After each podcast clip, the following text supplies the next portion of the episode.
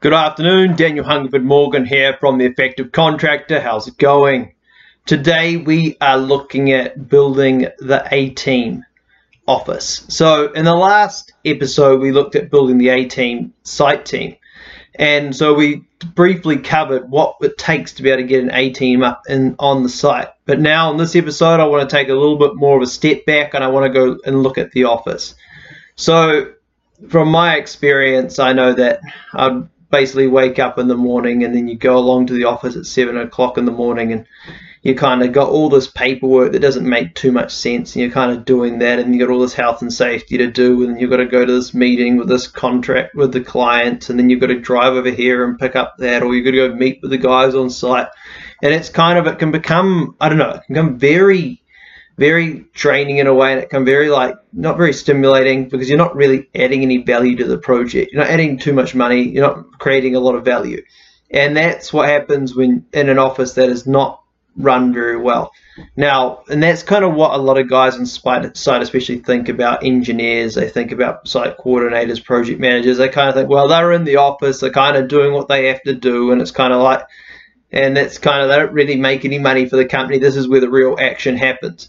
Whereas that is not a good view of the site, if of the site in the office.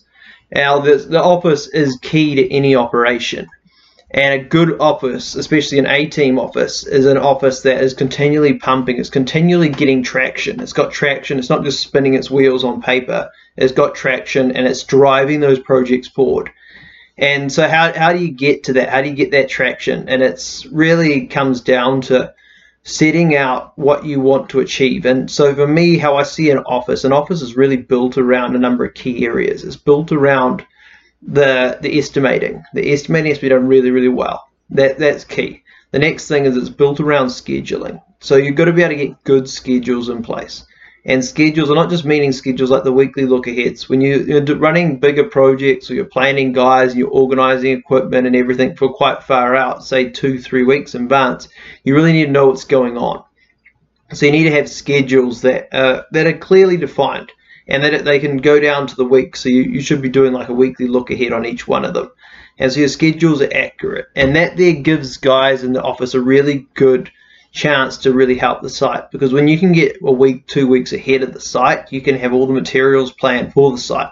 You can have all the equipment planned for the site. You can have all the labor planned. You can organize subcontractors. You can deal with the client. You can really get that, that vision that you need to get ahead and that, that's really important. So that's around the scheduling. The next thing is around resource management. So this the office is key for managing your resources well. So it's getting a procurement system in place. So you've got the right materials turning up when they're needed, and the office can really manage all of that. Work with the vendors, work with deliveries, work with that sort of things, and just try to relieve that pressure off the site so when the site comes to it everything's ready to go. It's not just the site's not bundling into it one thing after the next. And then then there's the office when you've got the guys in the office it's organizing the labor. It's really figuring okay well with their certification making sure the labor have got everything that they need to do the job coordinating with the labor looking after the health and safety with the labor. And it's really keeping the guys happy on the ground and that's the office's role. When the office is working really well. It does a lot of that so the next thing is that it's the office got to look after the equipment. So you might have a yard out there, and, and the office is kind of that that yard falls under the office. It needs to make sure the maintenance is getting done, that everything's getting sorted if there's a breakdown on site and whatnot. And the office has to have all the information in place to be able to quickly overcome these things. Now, the next thing that an office should do is, in during the construction phase, it needs to be it needs to be really supporting the guys on site, and it's kind of just making sure the guys got everything they need but it's a lot of conversations with the guys. It's trying to figure out, okay, what's going on, what's blocking us, what's stopping us, what do we need done? Okay, how are we getting this health and safety done correctly? How are we doing our quality? Is all the paperwork getting done? How can I kind of how can I set it up for the guys so that it just goes? And that's kind of like folders and whatnot, making sure the folders, or if you're digital, making sure your digital, whatever software you're using, is all in place. The guys understand it. If it's folders, making sure the folders are there and everything's getting done on time and it's supporting the guy. It's making it as easy as possible for that foreman. So he just opens up, boom, boom, boom, and he's done. And that's what an office is there for. The office is just pulling pressure away from the site and making sure everything's legally is in place and make and the accounting and whatnot. But so the next thing is, is making sure that you've got the office is key to be able to get reporting going. So if you've got good systems and software in place that are running from the estimating all the way around construction, tracking everything going up to the reporting and the accounting, well then you can really start getting your figures and your and you can get your reporting in place. And that is key for an office. Once an office starts getting good figures and it starts getting good numbers, and it's pl- and sitting there, they can start evaluating that and they can start figuring, okay, where do we need to go? What do we have to do? And the last thing is in the office is the accounting, of course. And now the accounting is key, and a lot of I don't really want to talk about the accounting here. So, an office for if you're looking at setting up an office, that I just went over a lot of different things. And now those all those things aren't key, but the thing is, is that as soon as you start taking them out, they start leaving gaps in places. And what happens very quickly with an office is it just becomes like a becomes like a den of paper it just becomes mountains of paper and people doing things, chasing things, mucking around with things. It's and it just becomes an office, just becomes a big firefighting machine. And when it's a big firefighting machine, that the guys, that means the sites are all falling behind, they're not up to up to speed, and then the office is just a mess because people are trying to catch up, and change orders are rolling in, delays are rolling in, clients aren't happy, and it's just it becomes a nightmare in office.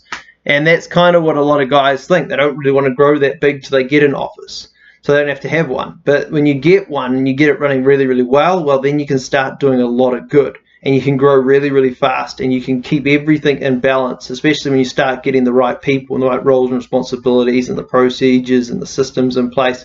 It becomes really exciting, and that's kind of like the next level for a guy who's small. Like to get to an office, it's kind of a daunting thing, but it is maybe it should be a bit daunting, but it should be something that you're good. It's a new challenge. It's, new, it's a new step out it's a big step going from a just the site, just having a one guy in the office or two guys in the office, to actually building an office and growing the teams on site. And it's the I don't know. I think that's really like the business side of construction, and that's when it starts getting really, really interesting.